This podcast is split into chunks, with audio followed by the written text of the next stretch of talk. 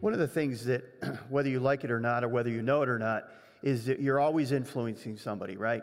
So through your words, through your actions, how you drive, what kind of neighbor you are, what kind of worker you are, coworker you are, what kind of person you are, people are watching you and people know you, and uh, they, they, you have an influence on people. And so we want to talk a little bit about that because we're going to see that there's a number of ways that we can affect people. And as followers of Jesus Christ, hopefully, our desire is to have a positive influence on the people we come in contact with, whether they're friends, neighbors, uh, family members, or complete strangers. We want to have a positive impact.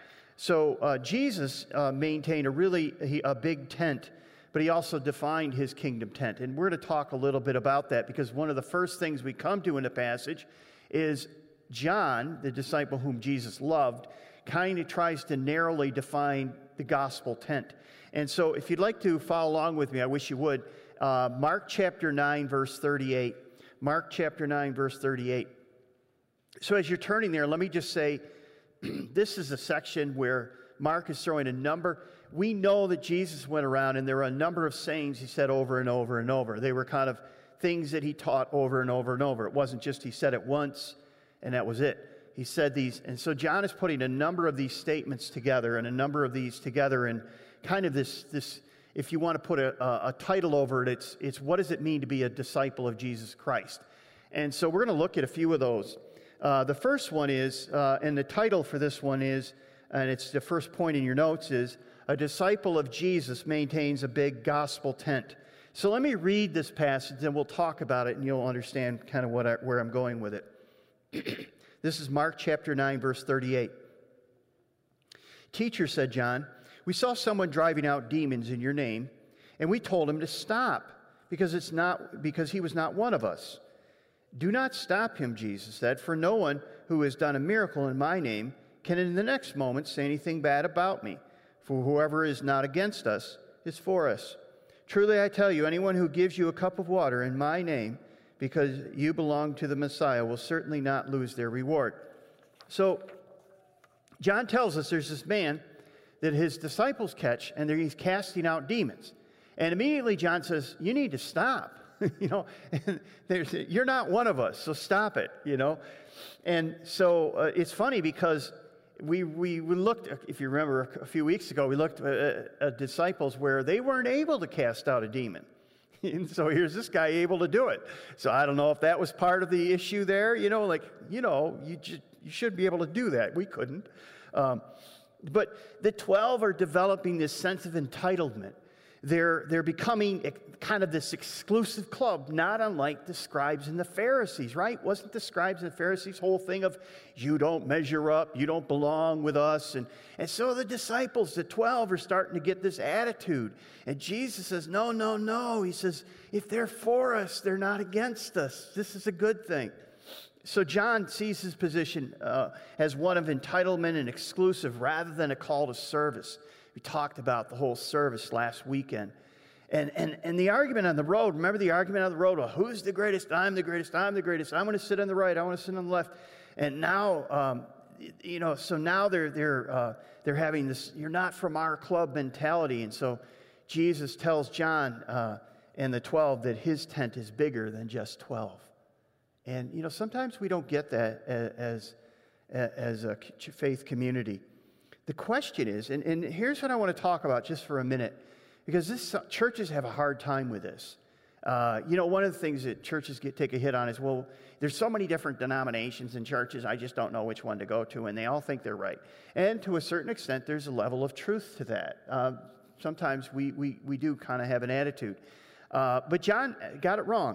John says, uh, you know, he doesn't belong to our group. And Jesus says, no, no, no, our group is bigger than just what you're viewing. So the question is, Jesus is essentially saying the gospel tent is pretty big. And sometimes churches, sometimes pastors, sometimes people within those churches limit the tent. And the question is, how do we know who's in and how do we know who's out? Well, we do. Jesus has given us a number of examples of knowing who's in and who's out. Who should be in the tent and who shouldn't be in the tent. And it's kind of surprising when you look at it. So that's the first part of what we want to look at. A disciple knows that the gospel tent is big, but it also knows that it, it, it though many are, are included in the tent, some are excluded. And uh, so let's look at first of who are outside the tent. Why should somebody be outside the gospel tent? Well, we're told from Scripture. Um, number one, they reject Jesus. They reject Jesus. Jesus said, I'm the way, the truth, and the life. No one comes to the Father except by me. That's an exclusive statement. Jesus is saying is if you're if you don't believe that I'm the only way to God, to my Father in heaven, you're kind of outside the gospel tent. You're no longer in the gospel tent. And you've self excluded yourself from the gospel tent because that's a non negotiable. Uh, by the way, just those people who reject Jesus may not be in our tent, but they're not our enemies. That's really important for Christians to hear because sometimes we say, well, they're, they're not in our tent, so they're our enemies. You know, no, they're not. They're just not in our tent. And it's a little different. And other people who are not in our tent are those who preach a different gospel. Uh, this is what uh, Paul says in Galatians chapter 1. He says, But even if we or an angel from heaven should preach a gospel other than the one we preach to you, let them be under God's curse. As we have already said, so now we say again if anyone is preaching you a gospel other than the one you accepted, let him be under God's curse. Now, he uses that phrase under God's curse twice, and that's the, the Greek word anathema. It basically just means it's, it's very soft here. It really, it's damned to hell.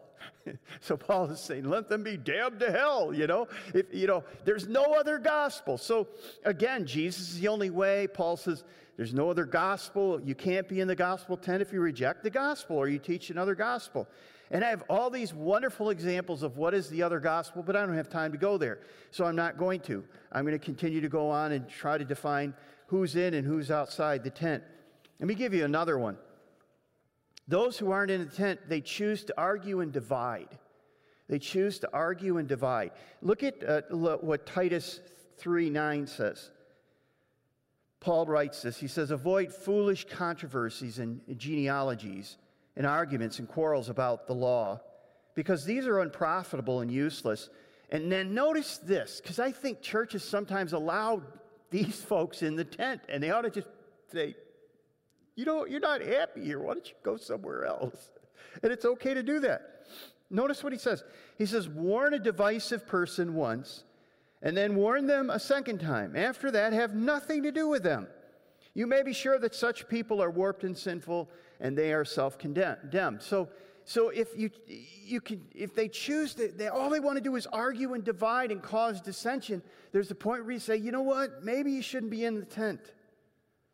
It's not all about raising, you know, differences and, and, and fighting and arguing over minuscule, little, insignificant, not important points. Let me give you one more, one more uh, reason, or one more uh, group that aren't. Um, people who just, we shouldn't, if we're going to have this gospel tent, they have to believe Jesus is the only way. They can't preach a different gospel. They can't get tied up in these, these arguments about these minor things and, and be uh, divisive and, and all the time. Even when they're warned, hey, knock it off, they keep doing it. There's a point where you say, you know, why don't you go somewhere else? Because causing discord among the brothers is not one of the things that God says, oh, that's good. But there's one other one. They allow high handed sin. Uh, look at what Paul writes in Corinthians. He says, I wrote you in my letter not to associate with sexually immoral people. Not at all meaning the people of this world who are immoral, or greedy, or swindlers, or idolaters. Now, notice what he's saying there is very important because what we do is say, okay, I just I shouldn't be with immoral people, you know, and and so I should, you know, I should have this Christian cocoon that I crawl into so that all my friends are not immoral and, and I should never have contact with immoral people. And, and that's not what he says. Notice he puts that disclaimer there. He says, not meaning the people of this world who are immoral or greedy or swindlers or idolaters. He's talking about immoral people within church community. He says, don't allow immorality in the gospel tent. Don't allow it. Because that's what was happening in the church at Corinth. He says this in, in that case, you would have to leave this world.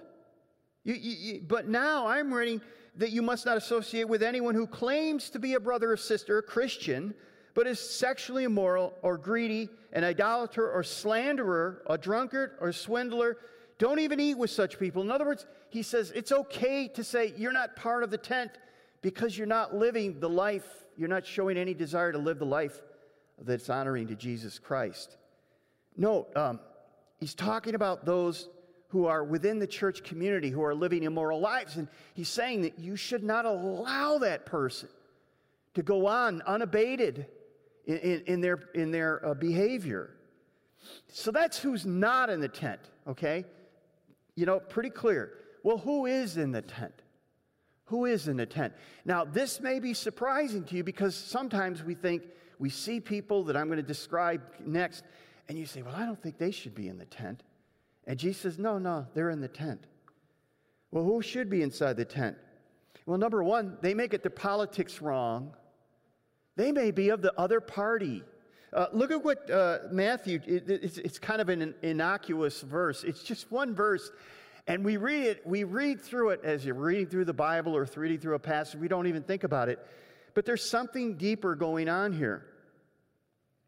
Um, Matthew chapter 10, verse 3 he's listing the disciples Philip and Bartholomew, uh, Thomas, and Matthew the tax collector. Now, notice he does that. He, he, the other ones, he's just given their names. Matthew, he says, the tax collector. There's a reason why he's doing it. So hang on for a minute. James, the son of Alphaeus and Thaddeus, Simon the zealot. There's a title again, right? Catch that. And Judas Iscariot. Do you notice there's only two guys that he gives a title, he, he tells, he says, Matthew the tax collector and Simon, uh, excuse, Simon the zealot. Okay, the tax collector would be for who? Rome. He would be working for Rome. Basically, he would be collecting taxes for the Roman government. And he would be seen by most Jewish people as kind of the enemy kind of not the, and they were known as swindlers and they would collect too much tax and you know there was there were things that you know there's shady stuff going on there okay? Now you have simon the zealot. Well who is simon the zealot? Do you know that part of the bible? Some bibles have these books called the maccabees. The maccabees were the zealots. And and and they basically were the, the freedom fighters for the jewish people. And they would they would have these, they would do war against Rome. They would, they would try to get bands and they would try to take Rome out and, and they would have these battles. So you have, so you, you could be more, more further divided politically. You have one person that is anti Rome and wants to see the overthrow of Rome, and you have the other person who's working for Rome. They're on different sides of the aisle. Here's the thing they're on the same team, though. They were Jesus' disciples. That's the statement that's being made here. Why don't we get that as a church? Why do we feel that somebody who has different political beliefs is our enemy?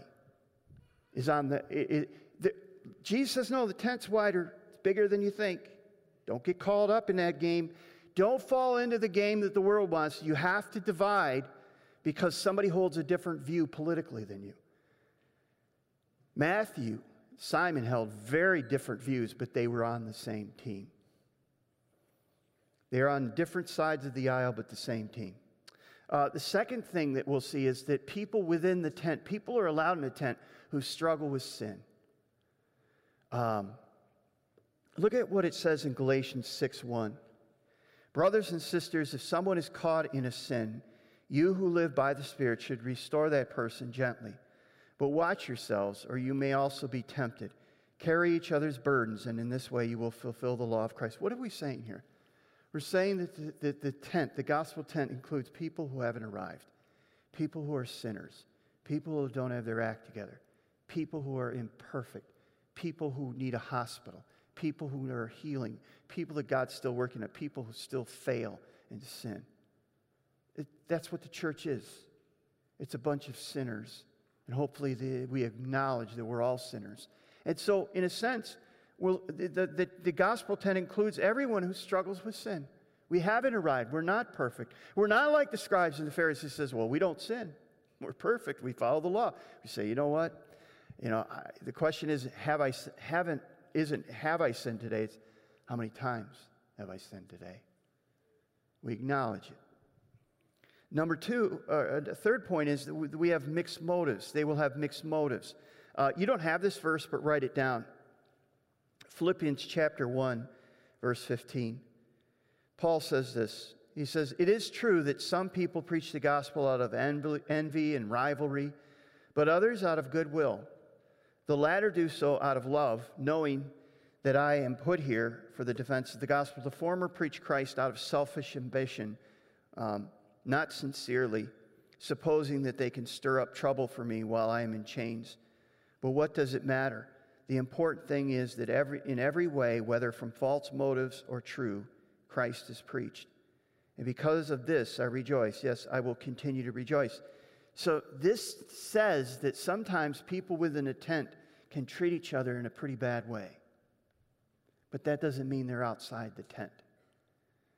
So this tent, Jesus, this tent is, is, wide, it's big. But it, it is, in a certain sense, exclusive, but not in the way that we often think it is.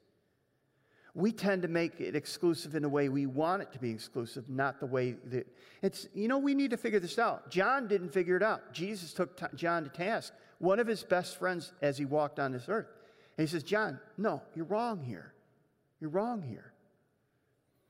Um, so that's the first thing we want to look at. So, what does the disciple do? Disciple understands what that gospel tent is all about, that it's much bigger than you think, and that it includes many more people than you think. But there are some that are excluded, and they're excluded because of their behavior and because of their beliefs. Um, here's the second thing we want to look at, and this is where we're going to go back to the text in Mark. A disciple of Jesus guards their gospel witness a disciple of Jesus guards their gospel witness.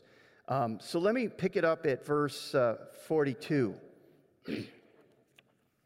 this is where we have a couple of passages that where Mark is throwing a bunch of them together, and it's, it's hard to, to know how they're related to one another. And so I'll do my best here uh, at this point. Uh, Mark chapter 9, verse 42.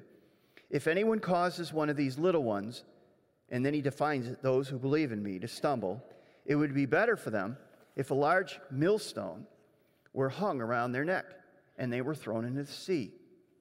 If your hand causes you to stumble, cut it off. It is better for you to enter life maimed than with two hands, uh, than with two hands to go to hell, where the fire never goes out. And if your foot causes you to stumble, cut it off. It is better for you to enter life crippled than to have two feet and to be thrown into hell and if your eye causes you to stumble, pluck it out. It is better for you to enter the kingdom of God with one eye uh, than to have two eyes and to be thrown into hell, where the worms that eat them do not die and the fire is not quenched. Two things that I want to say about this, and then I'll jump back into the passage for a minute. You know, whether you believe in hell or not, Jesus did. and the other thing is, the thing about hell is some people say, well, is there real fire in hell? Well, no, it's not real fire. I mean, it's not like the fire we know. Because when fire burns something here, it's destroyed, it's gone, it's forever. But it basically says that the fire is not quenched. it's just, it, it, just, it's kind of an, ongoing thing. Um, so those are two things. Um, people, people don't realize this, that Jesus talked a lot about hell. And, and uh, he talked about some beautiful things, but he also talked about the awfulness of hell. And then notice it says, the last, uh, th- the last verse, it says, Everyone will be salted with fire. Salt is good, but if it loses its saltiness, how can it be made salty again? Have salt among yourselves and be at peace with one another. So we want to talk about this idea of what does it mean to be faithful and have a faithful gospel witness. Um, the first point here is that we're faithful by living within community. I think this is one of the hardest currents that we have to go against in our culture today. We live in a very individualistic, me first, um, introspective, selfish culture where my needs, my happiness, my joy, all those things come first before everyone else. And my actions, whether they affect others, is, is secondary to what my happiness. This is very different than many cultures in our world. There are many cultures that are community based cultures that your actions, the first thing you would think about is how will this affect the community? We in America, in Christianity in America, we don't think that way. It's not, we're not wired that way. But we need to understand that in, as part of being part of the church, being a disciple of Jesus Christ, that we are not one, we are many. That we, we begin seeing we're connected, that our actions do affect others, that we must be cognizant that, that, that we are a body, we are a building, we are a community, that our actions are not our own. And Jesus says if you cause one of these little ones to stumble by your behavior, it would be better for you to have a millstone tied around your neck in other words, Jesus is saying this is a very serious thing. You cannot just go about your life as business as usual and not understand that your life has an effect on other people. If you cause little, and, and these little ones, I think what Jesus is referring to is believers who are less mature. And if you cause them to stumble, that's a very serious thing because you're part of community. And this is a theme all through the New Testament. Let me give you a couple of verses on this. First, uh, Romans chapter 14. Let me read these verses. Paul writes this So then each of us will give an account of ourselves to God. Therefore, let us stop passing judgment on one another. Instead, make up your mind not to put a stumbling block or an obstacle in the way of a brother or sister. So whenever you believe, whatever you believe about these things, keep, keep them between yourself and God. Blessed is one who does not condemn himself by what he approves, but whoever has doubts is condemned if they eat because their eating is not from faith, and everything that does not come from faith is sin. So what Paul's talking about, and I don't have time to go there, is he's talking about eating meat that has been offered to idols. So there was a big controversy in the early church of when a Christian, many of these people have come out of these cults where they would offer the meat uh, on the altar to the gods, and then they would sell the meat in the marketplace. And so some Christians would be able to go to the marketplace and buy the meat and eat it because they said, Well, I don't believe in those gods, and the meat's good. I'm just going to take it home and I'm going to eat it. And they had the freedom to make that choice. But there were others that came out of the tradition where the meat was offered up, and it was a very they were there was a like a spiritual connection. They they it was like they came out of it, and it, they were like creeped out by that. And they just thought you shouldn't even touch that, but you should have nothing to do with it. And so some Christians had the freedom to do it, and others didn't. And, and what, what Paul is saying here is if you're one of those Christians that can eat that meat and you don't have any issues with it, it's okay. You go ahead and eat that meat. But do not flaunt your freedom in the face of those who struggle with that. That's not nice and it's not fair and it's not loving to that weaker brother. And that's what he's referring to. So, you know, we don't have that today. We don't have that application. If you go to 1 Corinthians chapter 8 verse and you can write this down verses 9 through 11, he says this. He says, "Be careful, however, that you exercise, the exercise of your rights does not become a stumbling block for the weak. For if someone with a weak conscience sees you with all your knowledge eating in an idol's temple, uh, won't that person be emboldened to eat what is sacrificed to idols? So this weak brother or sister for whom Christ died is destroyed by your knowledge. Can I give you what I think may be a closer modern day example of that?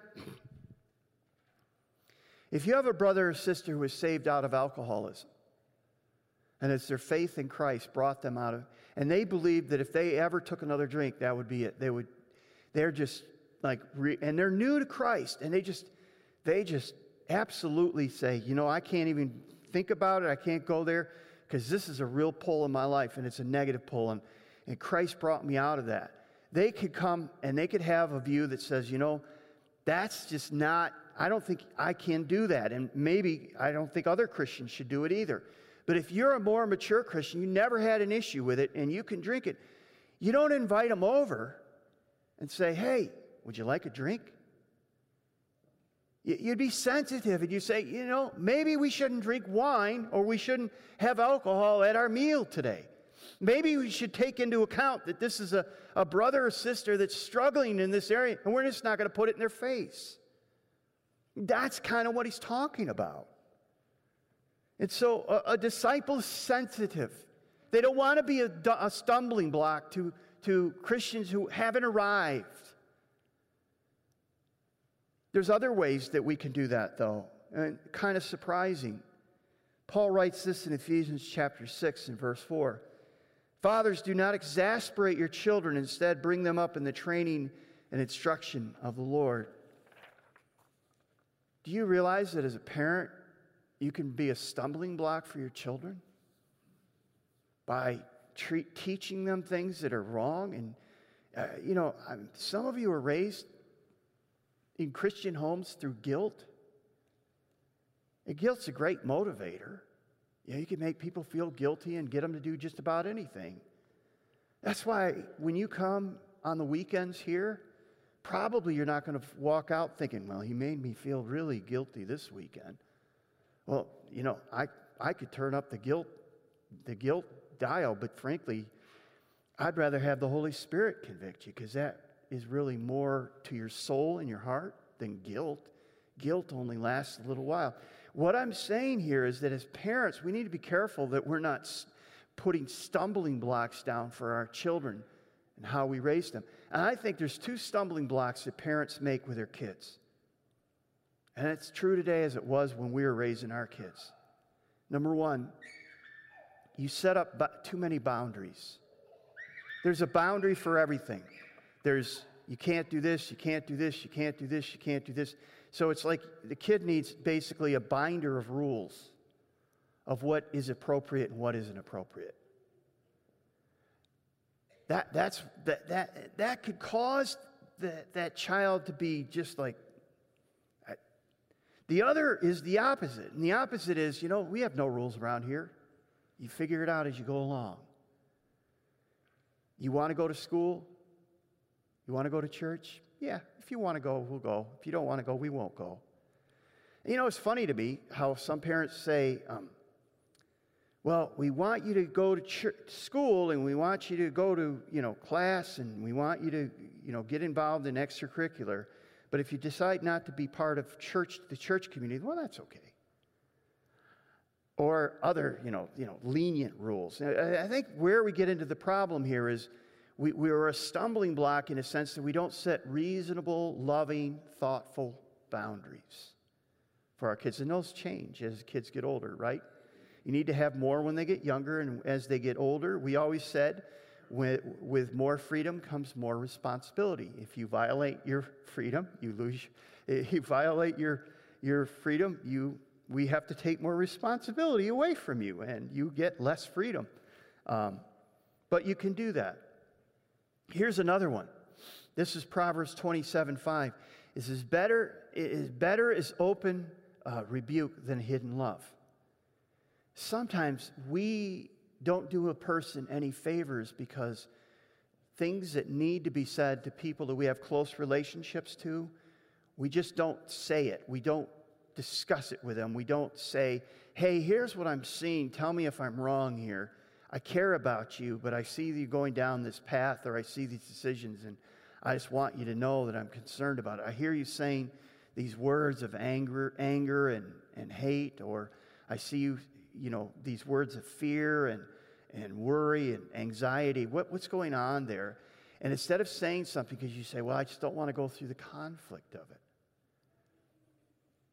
See, that, that's what it means to be a family member. That's what it means to be part of the church is that, that we said, I want to be a stumbling block. But you could be a stumbling block by not calling people out on their behavior. And again, that has to be done in a loving, uh, you know, a, a relationship that is, is, that is going on. Let me give you another one. another example of what it means to be a disciple. Uh, you drastically deal with sin.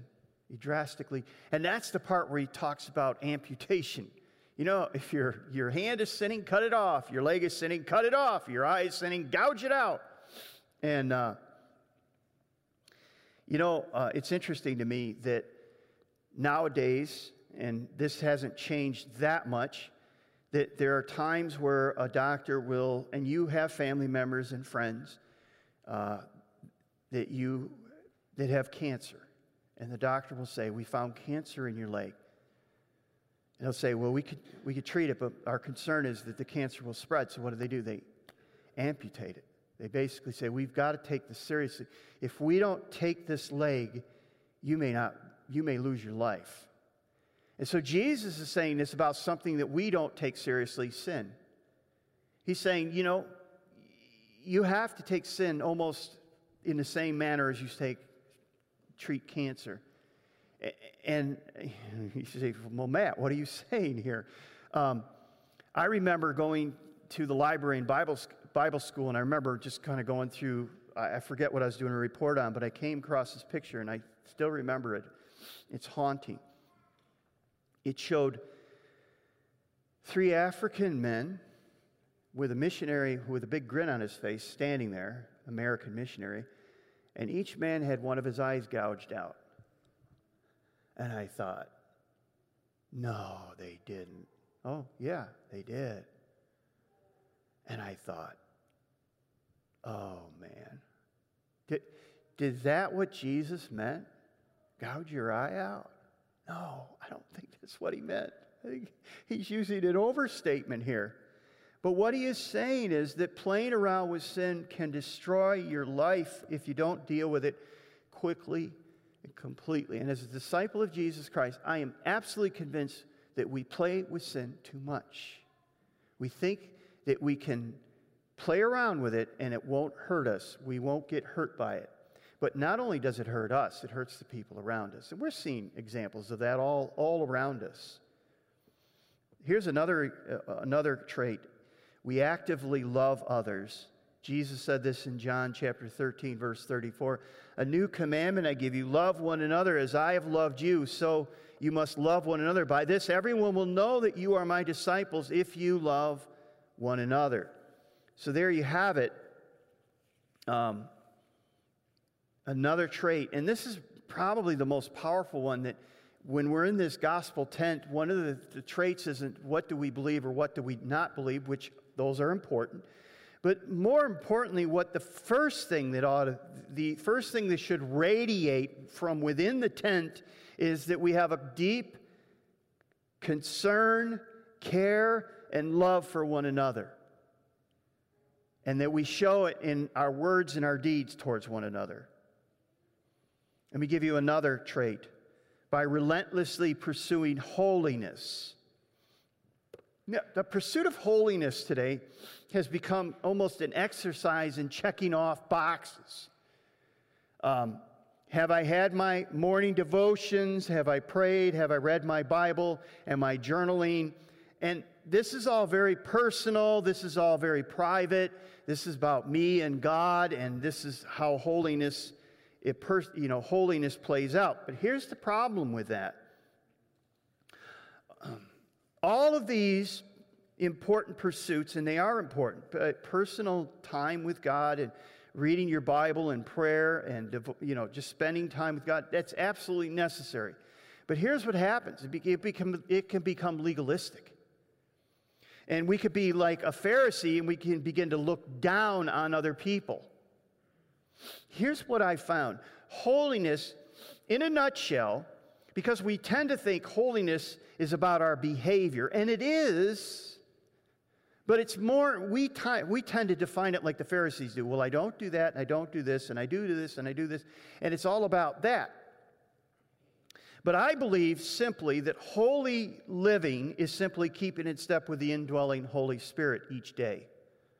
That's what I think holiness is. We're indwelt by the Holy Spirit. And as we allow the Holy Spirit to indwell us, we are living holy lives and we should be impacting our world in positive ways.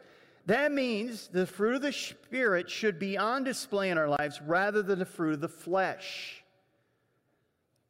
Now, as you think back in your life this last week and the last couple of weeks, would you say that you walked in the power and the presence of the Holy Spirit, demonstrating the fruit of the Spirit or the fruit of the flesh? You say, Well, I don't know what those are. Well, you have the verses because I gave them to you. Galatians chapter 5. Let me read them to you right now. The acts of the flesh, or the fruit of the flesh, are obvious sexual immorality, impurity and debauchery, idolatry and witchcraft, hatred, discord, jealousy, fits of rage, selfish ambition, dissensions, factions and envy, drunkenness, orgies, and the like. I warn you as I did before, that those who live like this will not inherit the kingdom of God. What he's saying here is, is this is the characterization of your life on an ongoing basis. You ought to say, Does the Spirit of God even dwell within me? Now, notice a lot of these traits are how we treat one another discord, hatred, jealousy, fits of rage dissensions, factions, envy. These are all, you know, relational, right? But then what does he say? The fruit of the Spirit is love, joy, peace, forbearance, kindness, goodness, faithfulness, gentleness, and self control. And so I think that what we've done is we've turned a pursuit of holiness into this head game where we get knowledge about the Bible and we spend time in prayer and we say, God, help to make me holy, when God says, I'm going to not leave you alone, I'm going to give you my Holy Spirit. And as you walk in the Spirit, you are pursuing holiness.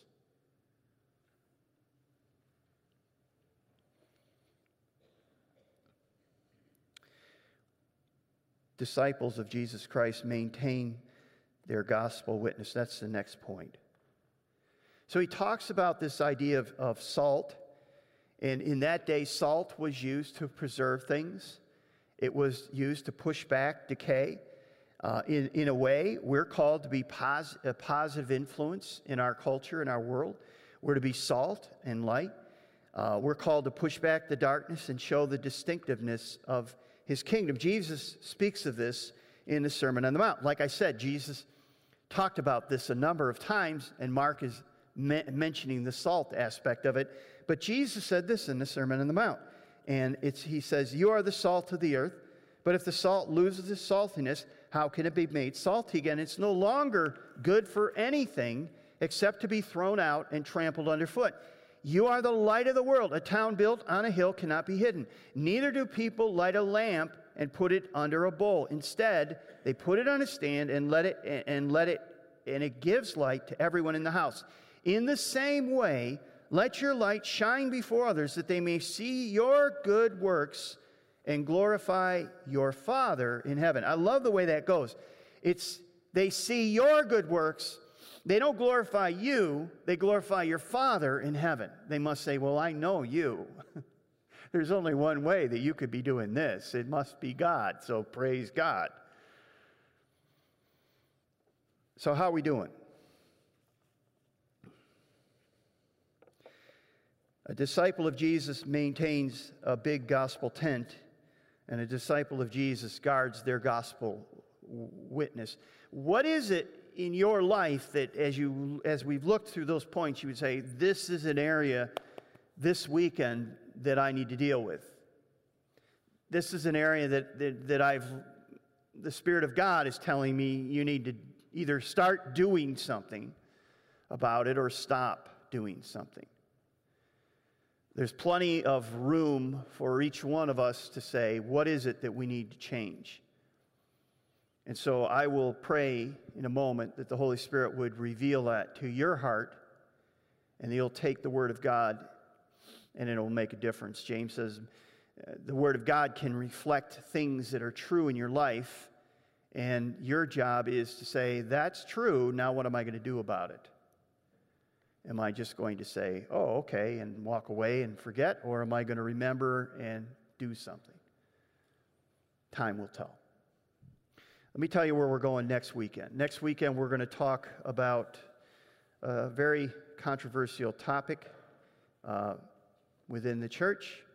And the question that we're going to look at is Is divorce ever permissible with Jesus? That's where we're going to go in Mark chapter 10 next weekend. Let me pray with you right now. So, Father, help us. Uh, help us to be the disciples you've called us to be.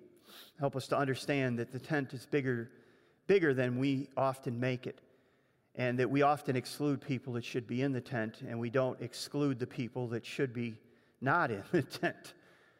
Help us to look at just a few of the things that uh, we've examined this weekend. Help us not to be a stumbling block for little ones. Help us to take our sins seriously, not to toy with it or play with it, but to deal with it very quickly and severely and openly. Help us to be salt to a world that is uh, becoming darker. Help us to be a light so that others see the Spirit of God within us and glorify our Father in heaven. May that be true in our lives more and more, day by day, week by week, month by month, Father. We pray and ask in Jesus' name. Amen.